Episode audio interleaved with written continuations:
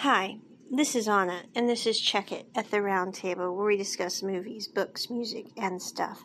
Today we are discussing Be Loved in House I Do, the Taiwanese BL drama series so far. The comments regarding it on social media and where the show might be headed in the future. Now, you're going to hear some rants from Anna today. I'm sorry, it's it's just a day for one because I've been on social media on Facebook, on YouTube. I haven't really been on Instagram. So don't get me wrong, they have a nice Instagram account for this series. But anyway, and I've been slightly disturbed by the comments that are currently airing about this series. So I think this episode podcast is going to be slightly about that. Now we're going to try to keep the rants to a minimum because yeah, it's just something we try to do in life. But anyway, so far, Beloved in House.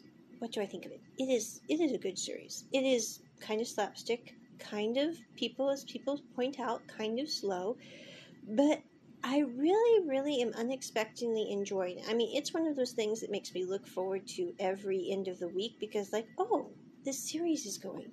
It's not the same feeling I got for We Best Love Peeps, so don't get me wrong. It's like compared to We Best Love, this is not even even close. But I am enjoying, and I think one of the main reasons is is we have a BL that isn't really about people in high school or college who are in their mid twenties to early thirties, which is kind of refreshing in the BL world because I don't mean it weird, and maybe others don't feel this way, but I kind of like to see BL drama that's not always about kids in college. I mean, no offense, don't get me wrong kids in college are very interesting and i think it's good to show like what people go through in their early 20s or late teens. But do we always have to put them in college? And typically always and that's where i guess now talking about golden blood which is about art majors but do we always have to put them in the engineering section? I mean really, this is kind of like we really don't have another topic to pick from. I was so relieved this last autumn when To My Star, the Korean one, came out because I was like, finally, we have a we have a BL that's not just set in college or high school, which was rather refreshing about people that were a little older. And I don't mean it were, but they've gone through different experiences than those who were in high school or college have. So, you know, that is one of the things that I am really liking about this series because it isn't about people in college or high school. It's about people who are in their mid 20s, late 20s, early 30s, who are working steadily in their careers, who are trying to run their businesses, and the things that come up during that time. Now, there are some slapstick humor. There is the typical Taiwanese sound effects, which, if you are into Asian drama, you just kind of learn as a Westerner, you're to have to deal with, even though you did not grow up with this at home. So, you know, there are those things. But also, I don't mean to be weird, and it's not prejudice to other cultures or countries, but Taiwanese actors are typically in the shows a lot better than other countries' actors. I don't know if they go to more extensive training, but I've noticed that one of the reasons that I tend to like Taiwanese drama in particular is simply because I like watching good acting, and typically the actors from Taiwan are really good about getting into character. I mean, far better than other counterparts like J drama, for example. And no offense and no slam to people who like J drama, it's just the acting in J drama is not to the same caliber that I have seen in Taiwanese drama. And I don't even talk, if we're talking about even a B rated Taiwanese drama, they still have better acting than most other Asian countries' films do. I also think Thai, Thailand has excellent actors as well, especially surprisingly, oftentimes it's the rookie actors. It's the ones that are in like their early 20s that are doing a fantastic job and surprisingly so which i think is quite interesting. Again i'd be kind of curious to know like what do they do to teach these people acting better than they do in other cultures or other countries? But so i am really liking this series because we are dealing with people in their mid to late 20s we are dealing with life at work not in their high school college setting. But you know, I've been looking on social media and I'm kind of just a little, eh, yeah, because the thing that is troubling to me is number one, I think Aaron Lai and Hank are excellent in the show. They do a great job. And also, I think in real life, they seem to be getting along well as friends. But I really am not liking the fact that, like, there are a bunch of people posting pictures, material, etc. on them. When you're trying to look up, like, updates on the show, they are like, they must be a couple because uh, I don't know, Hank is allergic to chocolate, so Aaron gave him noodles. I'm going, you know, if I knew somebody was allergic to something, then of course I would give them something that they weren't allergic to if we were in a set together. It just makes sense. It doesn't mean that you're dating them. And also, I think that the thing to point out here is most BL drama actors also are actors in other regular drama, and also most of them tend to be straight. And at the ages that Hank and Aaron are, probably have pretty long standing relationships with their significant others. So, why do we think in the world that they are dating each other because they happen to be in a BL drama TV series? I mean, it makes no sense whatsoever. The whole fangirl thing on these is just annoying as hell to Anna because it's like these people don't need this in their lives. They don't need people saying things that aren't true. I mean, we don't sit there and go, Tom Hanks and Meg Ryan must secretly be in a relationship because they've been in so many shows together. I mean, no, we don't do that to them. So why on earth would we do it to these two or others like them? Like, I don't mean it weird, Perth Tanapon or Saint or, um, um, or, well, the really nice kid. What's his name? In touch. Anyway, we don't need to be doing it to them. It's just not right.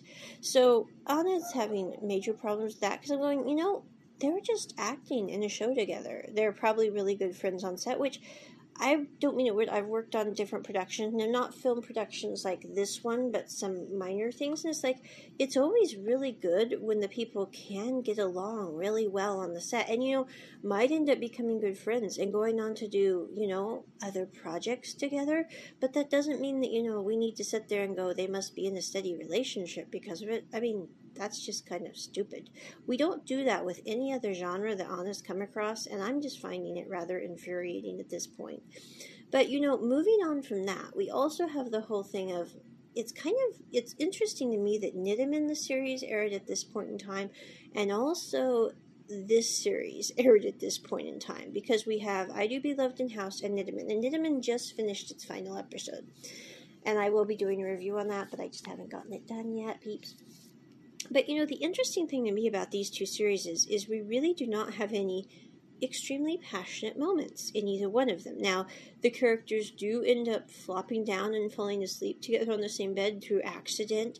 Um, we also in the Nidaman series have Nidaman and Babam, you know, conking out together, but not in a romantic way. I mean, I think it's kind of interesting because the one vibe I'm getting from both these series is in the comments is people are like, why don't we have more passionate moments? Why don't we? And I'm like, to be quite honest, I find it rather refreshing that we have relationships portrayed that the main part of the stability of the relationship is the people are comfortable conking out together.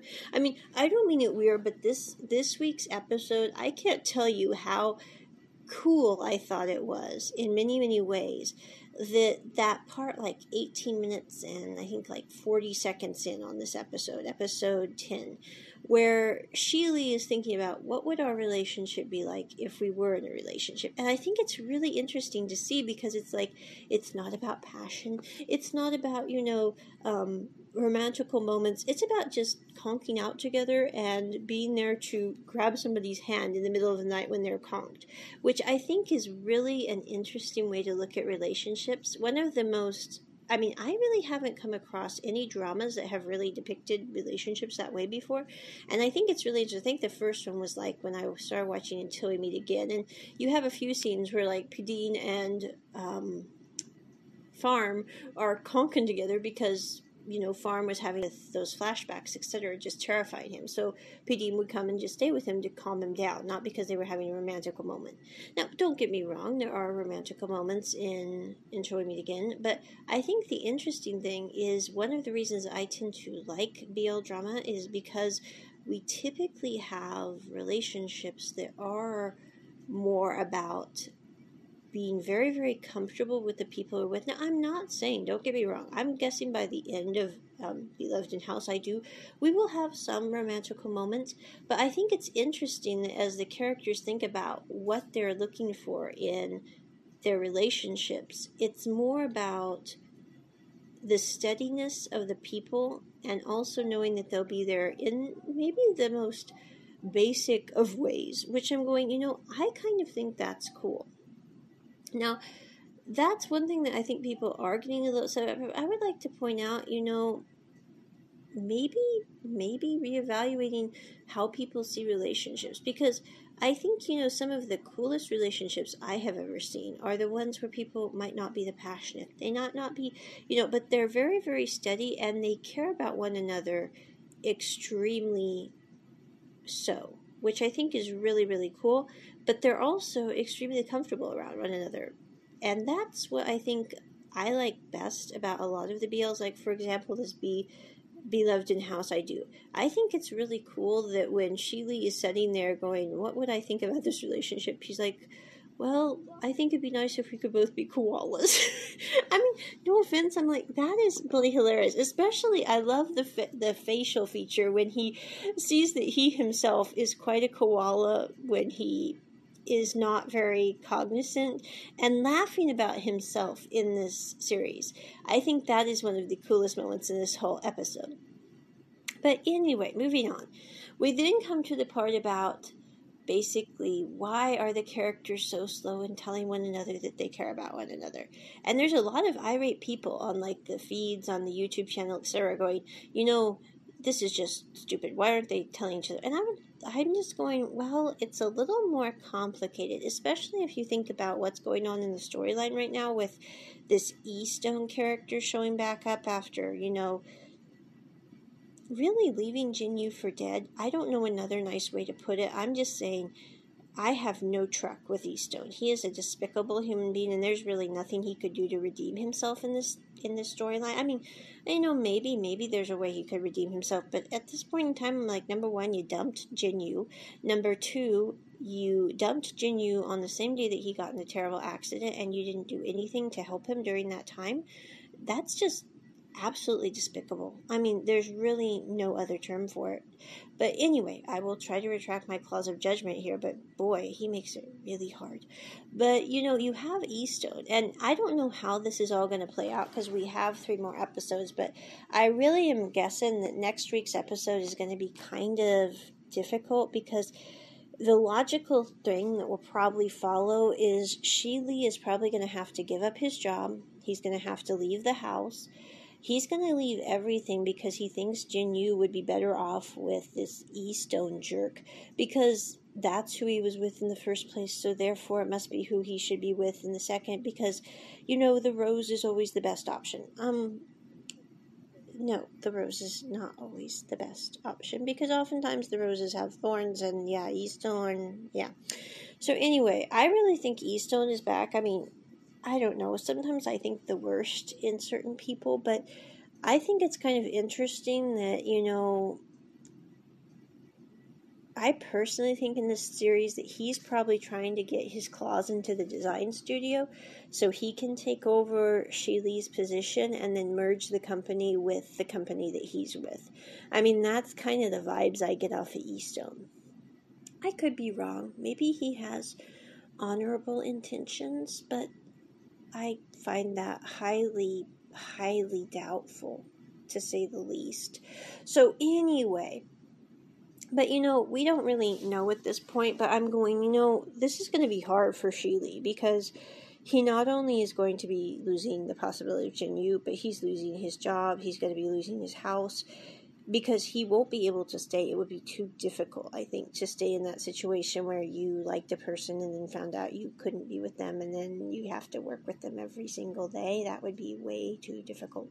So, anyway, one of the reasons maybe having a love interest at the office isn't the best of plans. I'm just saying. But, you know, moving on. So we have this conflict within Shi And I think, you know, despite what a lot of people happen to say on YouTube, if anyone else was in a similar conflict, it would be really, really hard to say how you felt with this new development of the Eastone character because, I mean, no, no offense, let's face it, when Sheely at the beginning of this episode or at the end of last, he was ready to march in there, tell Jinyu that he liked him, and deal with the repercussions.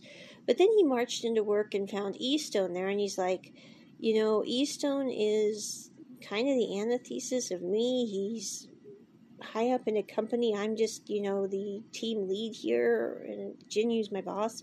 And, you know, he and Jinyu have history together, be it a, a pretty bleak history. Um, I don't think this is going to work. I think that's a very human thing. I think in one way it's one of the reasons that I do like Sheely as a person because he's willing to sit there and go, I'm ready to give this up if I think that Jinyu could be with someone who'd make him happier, even if I think that someone is a total scuzz sucking pig. Which, yeah, I think, you know, we can all say what we want, but he sounds just kind of a jerk.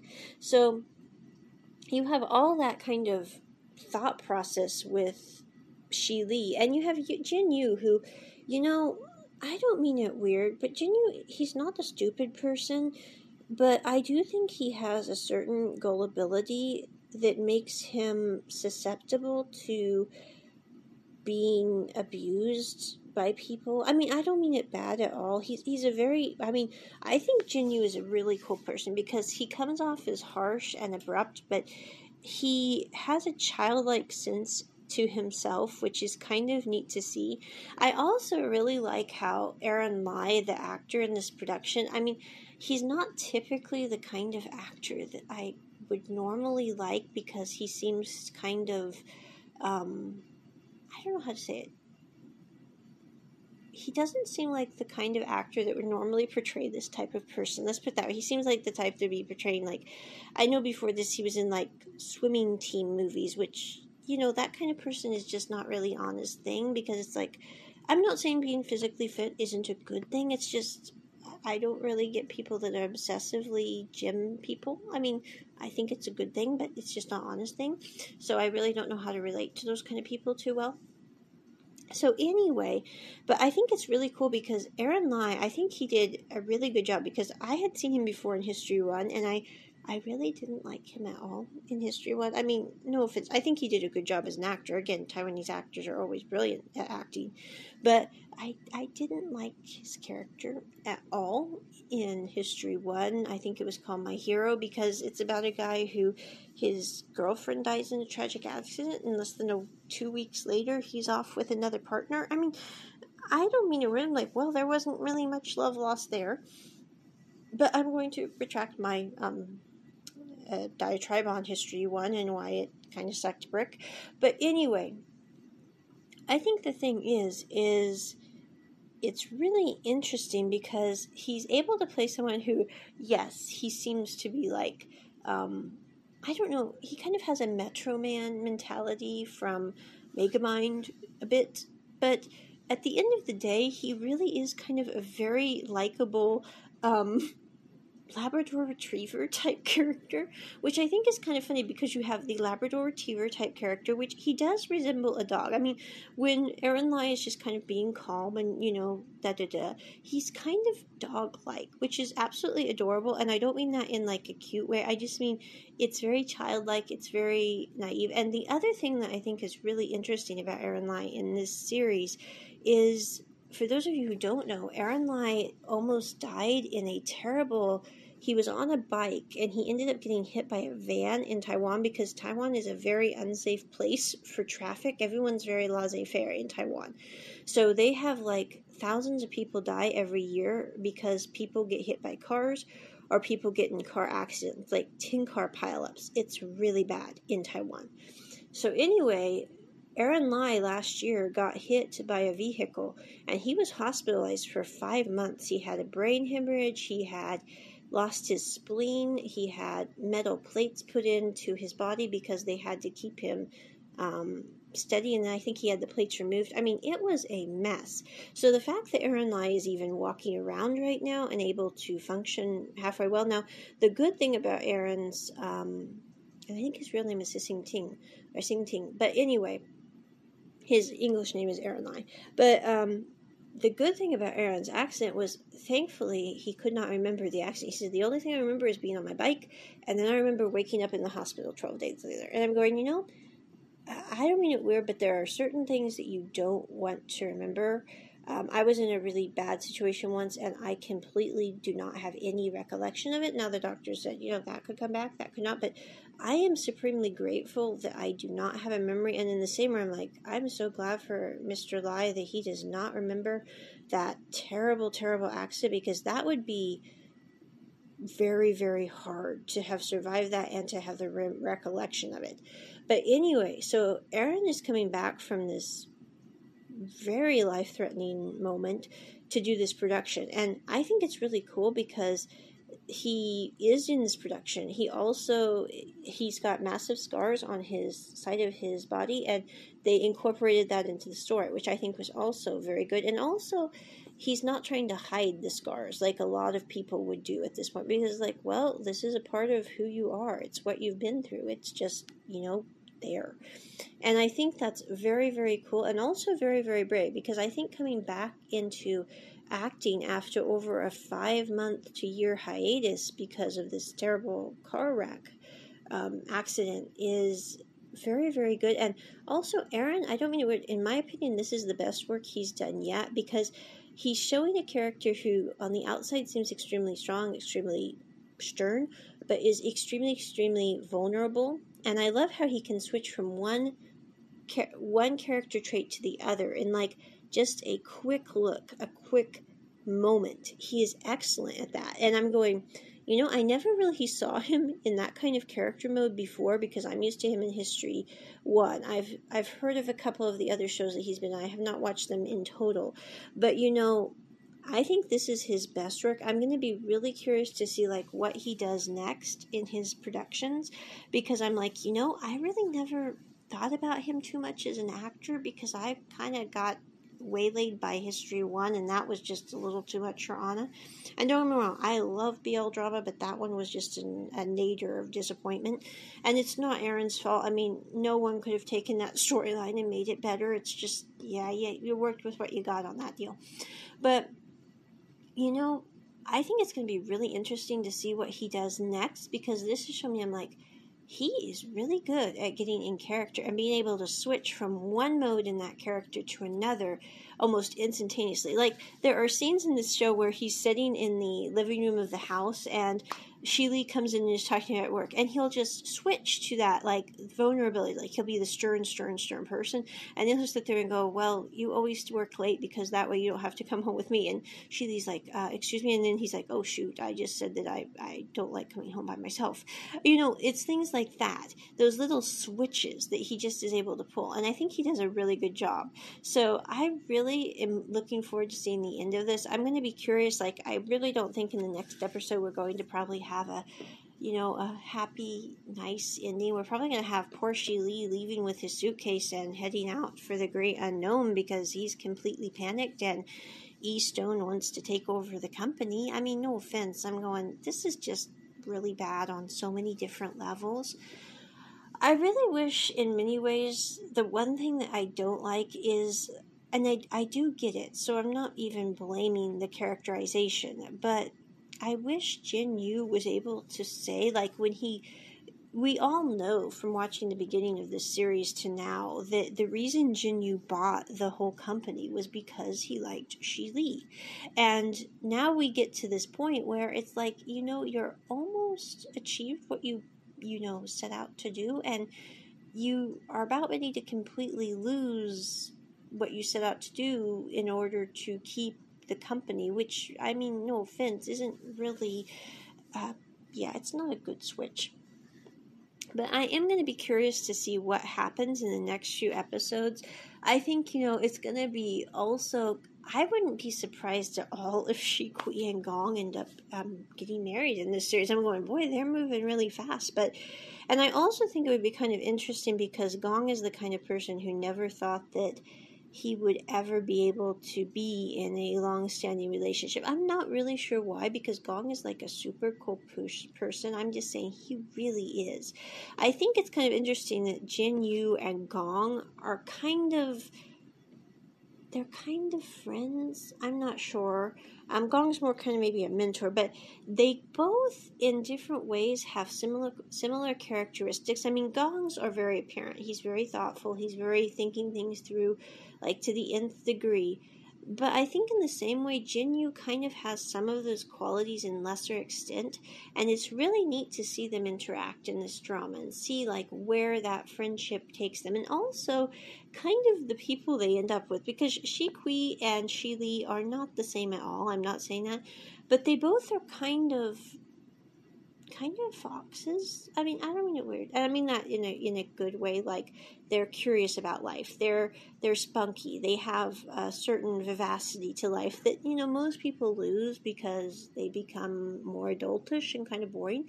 And they just kept it. And I think it's going to be really interesting to see as this progresses what happens with Gong's character and what happens with Shikui, as well as Jin Yu and um, Shili so that is my review of I Do Be Loved in House, where it is now and where it is going, and what Anna thinks about it. And I don't mean to offend anyone who posted something about them not. But I mean, seriously, peeps, I don't understand why we have to post things about relationships that don't exist in the real world. And even if they do, it's really the actors' bloody business and not ours.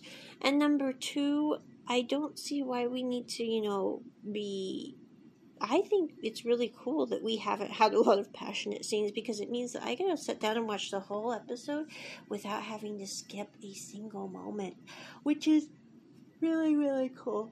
And I am going back to take a nap because I am tired and it's it's not late, but uh, it's the weekend and this is like it's Saturday, which is my day to kind of crash and so I'm going to go back to bed and listen to some lectures. But that is my review of I Do Beloved in House, the series so far, what we can expect, and my bitter diatribes regarding certain comments on social. Check it at the round table. Bye.